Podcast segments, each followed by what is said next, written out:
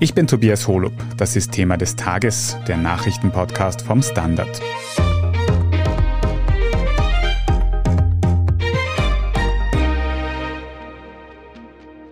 Die Corona-Pandemie hat einen wahren Hype um Bitcoin und Co ausgelöst. Mittlerweile geht es mit den sogenannten Kryptowährungen aber wieder steil abwärts. Das aktuelle Kurstief wirft viele Fragen auf. Haben Bitcoin und die unzähligen alternativen Coins eigentlich eine Zukunft? Was wurde aus den vielen technologischen Versprechen rund um die zugrunde liegende Blockchain? Und ist jetzt genau der richtige Zeitpunkt für eine Kryptoinvestition? Darüber sprechen wir heute. Martin Stepanek, du bist einer unserer Krypto-Experten und Expertinnen beim Standard. Und da hast du bei Bitcoin und Co. sicher schon einige Kursschwankungen miterlebt in der Vergangenheit. Wie ist also der aktuelle Stand? Wie geht es dem Kryptomarkt im Detail? Ja, also nach dem absoluten Höchststand im November 2021 sind die Kurse natürlich ziemlich gecrashed. Damals war Bitcoin ja 70.000 Dollar ungefähr wert. Aktuell sind wir so bei 30.000 Dollar. Andere kleinere Kryptowährungen, die haben ja bis zu 90 Prozent ihres Höchstwerts verloren. Also die Situation ist doch recht angespannt und es könnte natürlich auch noch weiter nach unten gehen. Wir können gleich noch ein bisschen in die Zukunft schauen, wie es weitergehen dürfte, aber vorher schauen wir ein bisschen zurück. Dieser aktuelle Kurs, bleiben wir vielleicht beim Beispiel Bitcoin. Wie ist denn der so im großen Rahmen jetzt historisch wirklich einzuordnen?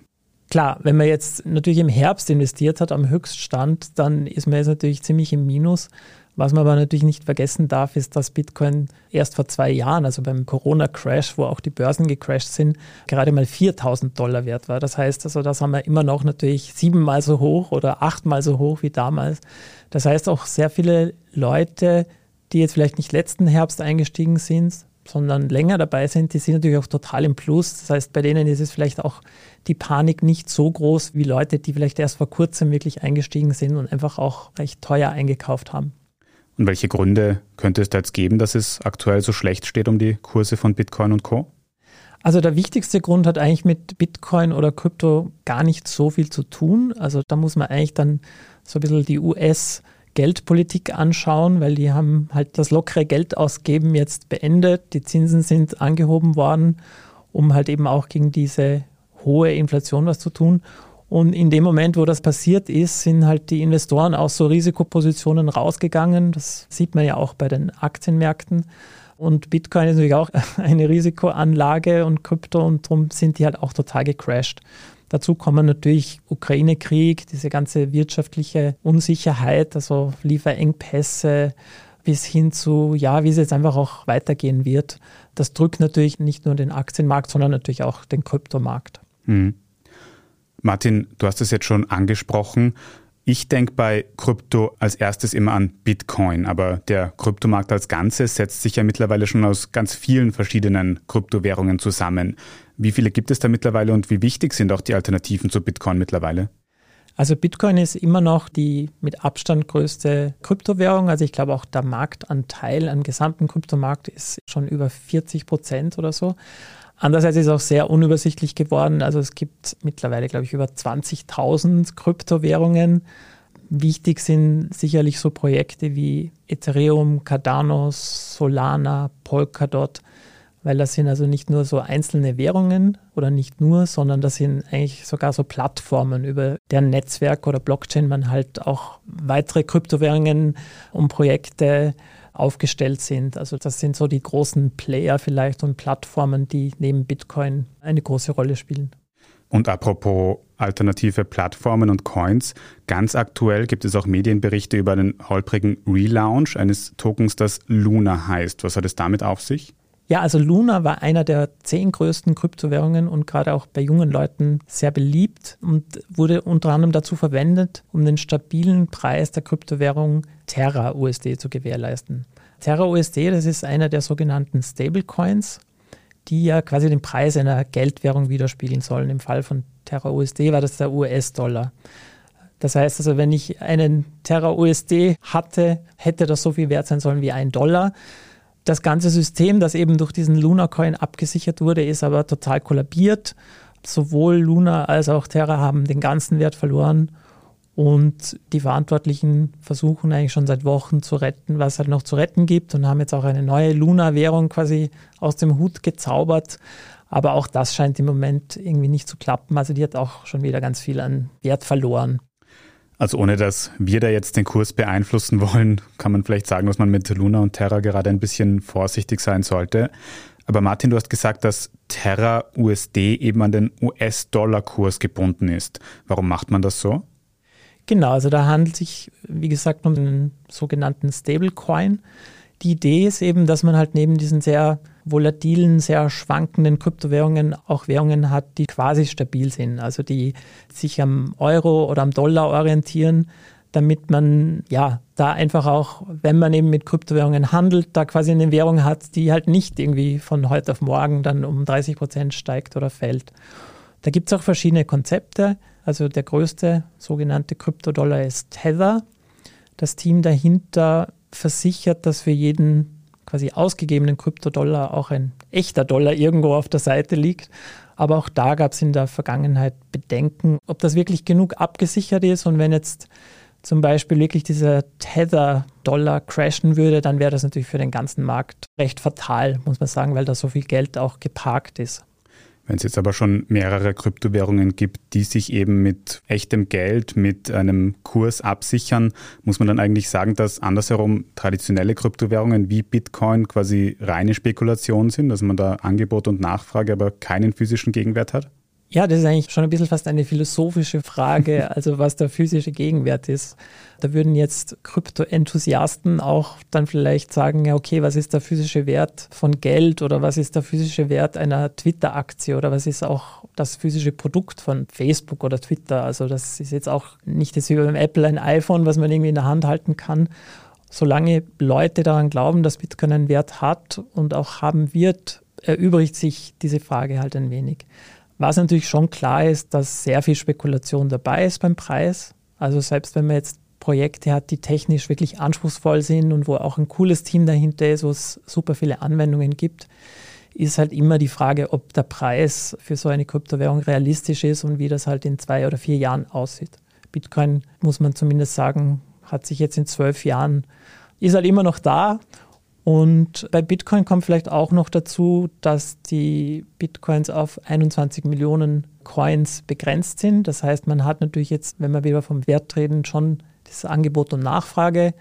Wenn jetzt die Nachfrage steigt, das Angebot ist aber begrenzt auf 21 Millionen Coins, dann kann man davon ausgehen, dass, dass der Wert halt eben auch steigt. Mhm.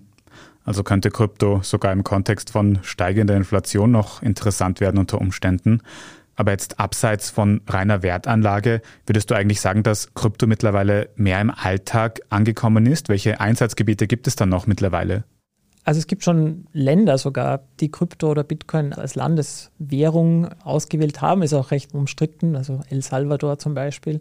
Es gibt auch Kreditkarten mittlerweile, Krypto-Kreditkarten, wo man ganz normal im Geschäft bezahlen kann. Da wird dann quasi das Kryptoguthaben im Hintergrund umgetauscht.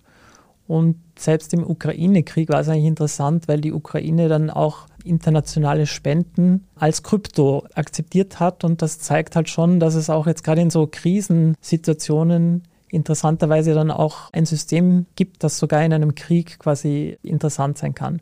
Auf der anderen Seite war natürlich dann auch die Diskussion mit Russland, dass ja irgendwie von vielen Finanzdienstleistungen abgeschnitten wurde, ob die vielleicht auch mit Bitcoin oder Krypto das umgehen können. Also alles in allem muss man sagen, dass es halt eher darauf hindeutet, dass Krypto so etabliert ist, dass es sogar in einem Kriegsfall oder Krisenfall quasi eine Alternative, auch eine ernstzunehmende sein kann. Mhm.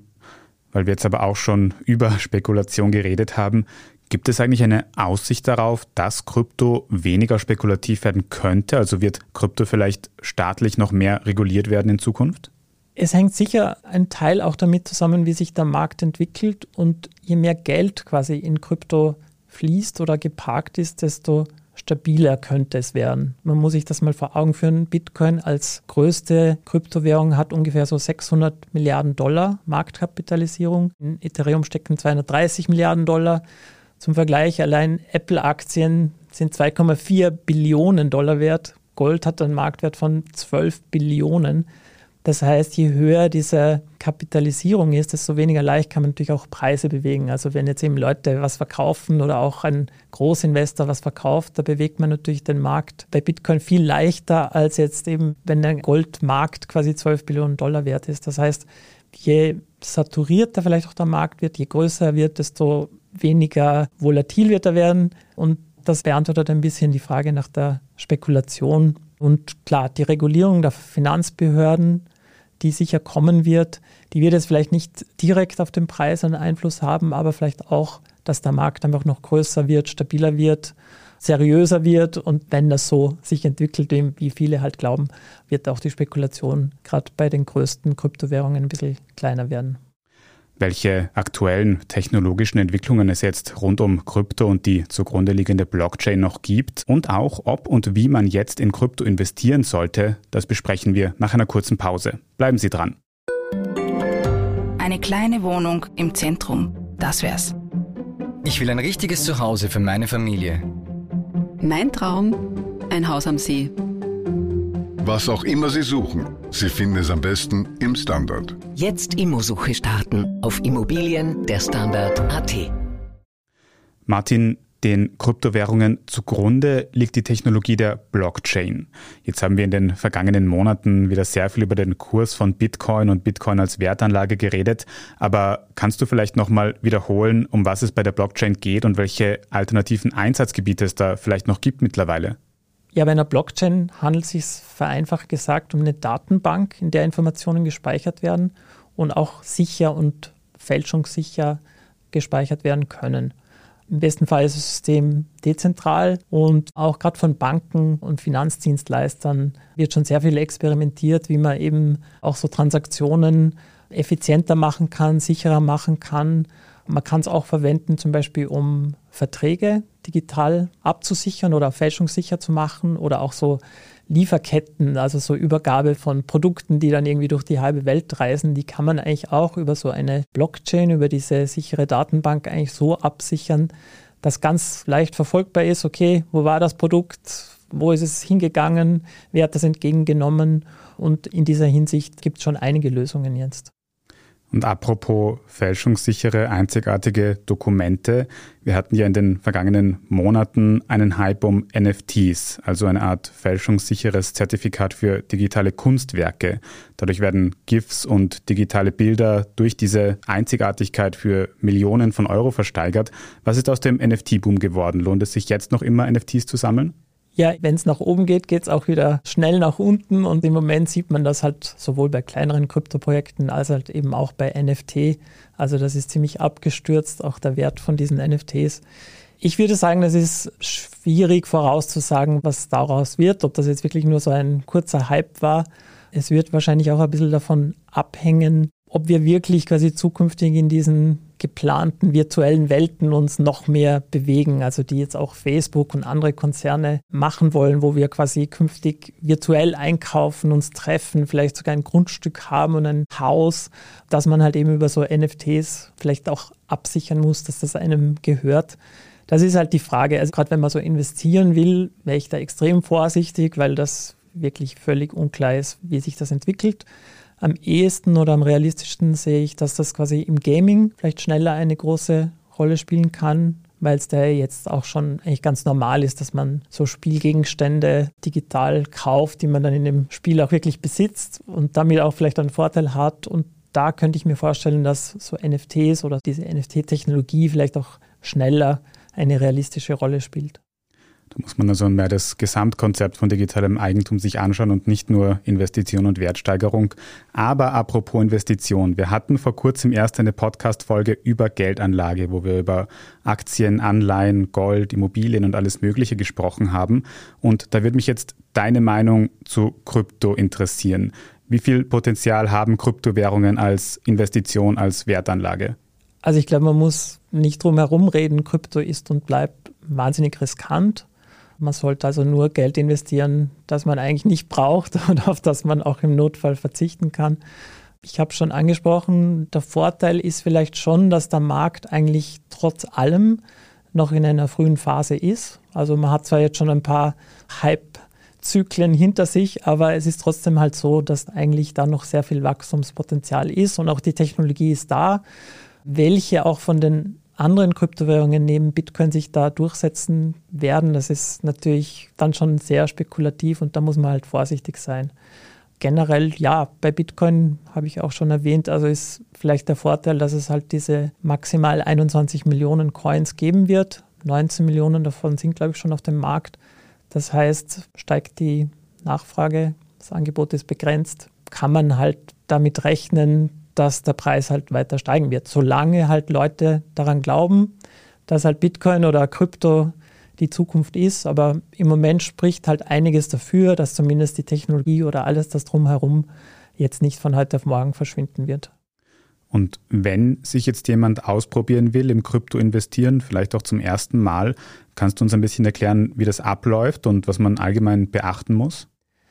Also mittlerweile ist das recht einfach. Es gibt ganz viele Plattformen, also sogenannte Kryptobörsen, wo man sich halt registriert. Man muss sich auch ausweisen. Also es ist jetzt auch nicht mehr so, dass das, wie soll ich sagen, so ein bisschen wilder Westen ist. Also man muss da schon auch seinen Pass quasi angeben und seine Identität preisgeben und das ja auch dann versteuern.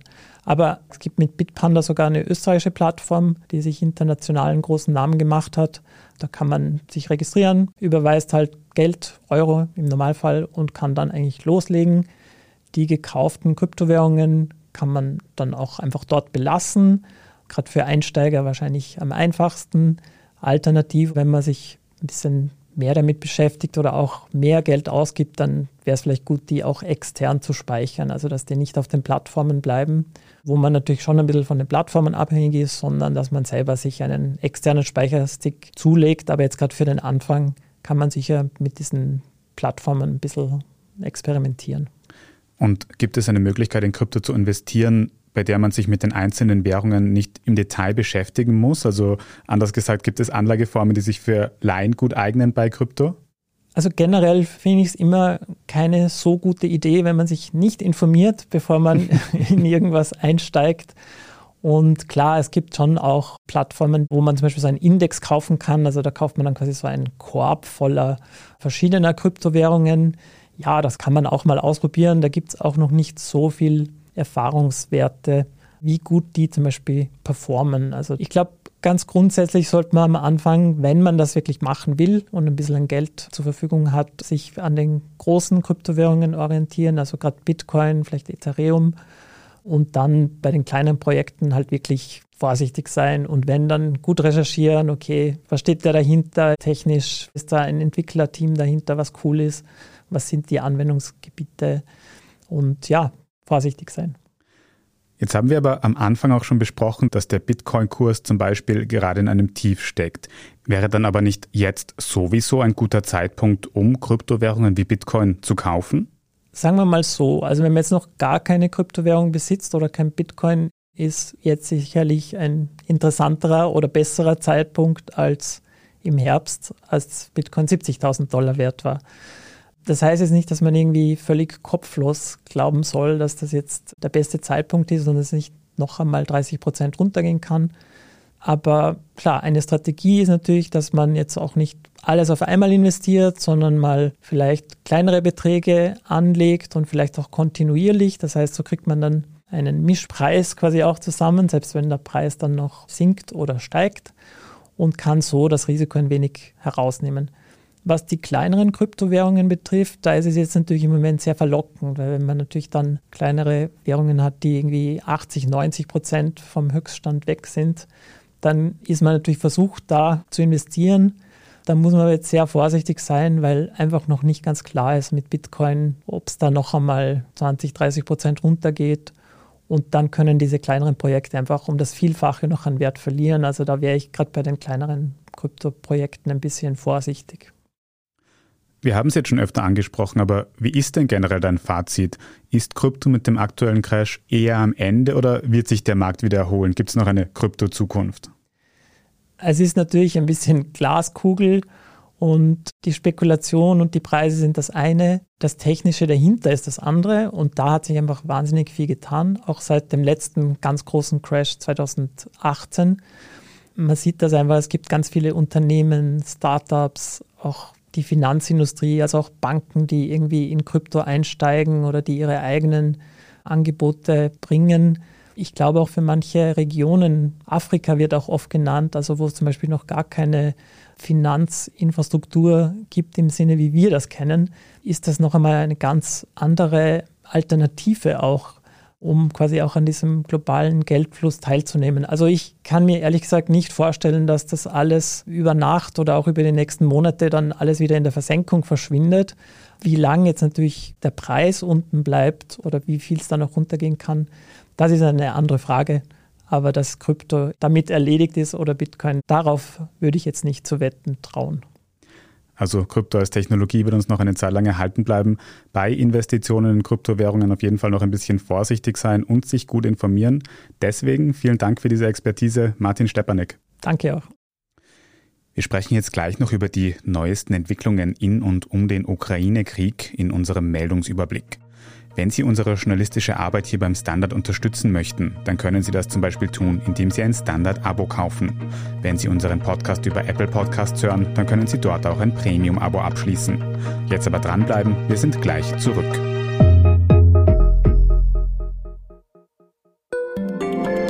Guten Tag, mein Name ist Oskar Bonner. Ich habe den Standard gegründet, weil es damals einfach keine unabhängige liberale Qualitätszeitung gab. Guten Tag, mein Name ist Anna Haber und ich lese den Standard, weil er genau das noch immer ist. Und das ist heute so wichtig wie damals. Der Standard, der Haltung gewidmet. Und hier ist, was Sie heute sonst noch wissen müssen. Erstens, im Osten der Ukraine wird weiterhin heftig gekämpft. Zuletzt hatte der ukrainische Präsident Volodymyr Zelensky bei einem Frontbesuch gesagt, in der umkämpften Stadt Sevierodonetsk wären im Kriegsverlauf bisher rund 90 Prozent der Gebäude zerstört worden. Heute Montag berichtet auch der örtliche Gouverneur, dass die Stadt kurz vor der russischen Einnahme stehen könnte. Unterdessen meldet das russische Militär einen Sprengstoffanschlag in der russisch besetzten Stadt Melitopol im Süden der Ukraine. Von ukrainischer Seite gibt es dazu bis Redaktionsschluss dieses Podcasts noch keine offiziellen Meldungen. Zweitens, in Brüssel startet heute Montag ein EU-Sondergipfel zum Ukraine-Krieg. Bei dem zweitägigen Treffen der EU-Staats- und Regierungschefs soll es vor allem um Pläne für mehr Unabhängigkeit von russischer Energie gehen. Konkret etwa um das Ölembargo gegen Russland, das in der EU schon seit mehreren Wochen diskutiert wird. Weil sich Ungarns Premier Viktor Orban dabei querlegt, könnte nun auch eine Kompromisslösung kommen, bei der Ungarn über Pipelines weiter Öl beziehen kann, während Schiffslieferungen blockiert werden. Neben Energiepolitik dürften beim aktuellen EU-Gipfel auch weitere Soforthilfen für die Ukraine besprochen werden. Und drittens, im Botanischen Garten der Uni Wien gibt es aktuell ein besonderes Naturspektakel zu sehen und zu riechen. Amorphophallus titanum oder zu Deutsch gigantischer unförmiger Penis steht in voller Blüte.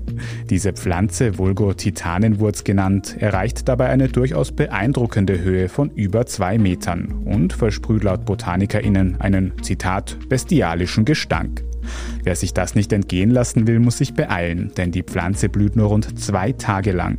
Heute Montag hat der Botanische Garten in Wien-Landstraße deshalb bis 23 Uhr für eine kostenpflichtige Besichtigung geöffnet. Wer die Titanenwurz ohne Geruchskulisse erleben will, kann sie aber auch per Livestream bewundern. Den Livestream und mehr Infos zur Titanenwurz finden Sie dann auf der Standard.at. Dort lesen Sie auch alles weitere zum aktuellen Weltgeschehen. Falls Sie Feedback oder Anregungen für uns haben, dann erreichen Sie uns sehr gerne unter podcast.derstandard.at. Und wenn Ihnen diese Folge von Thema des Tages gefallen hat, dann abonnieren Sie uns doch auf Ihrer liebsten Podcast-Plattform. Am besten auch gleich eine gute Bewertung dort lassen. Das hilft uns wirklich sehr. Ich bin Tobias Holub, Baba und bis zum nächsten Mal.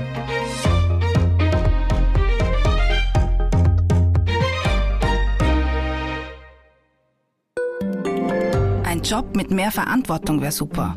Ich will eine bessere Work-Life-Balance. Es muss ganz einfach Spaß machen. Welchen Weg Sie auch einschlagen möchten.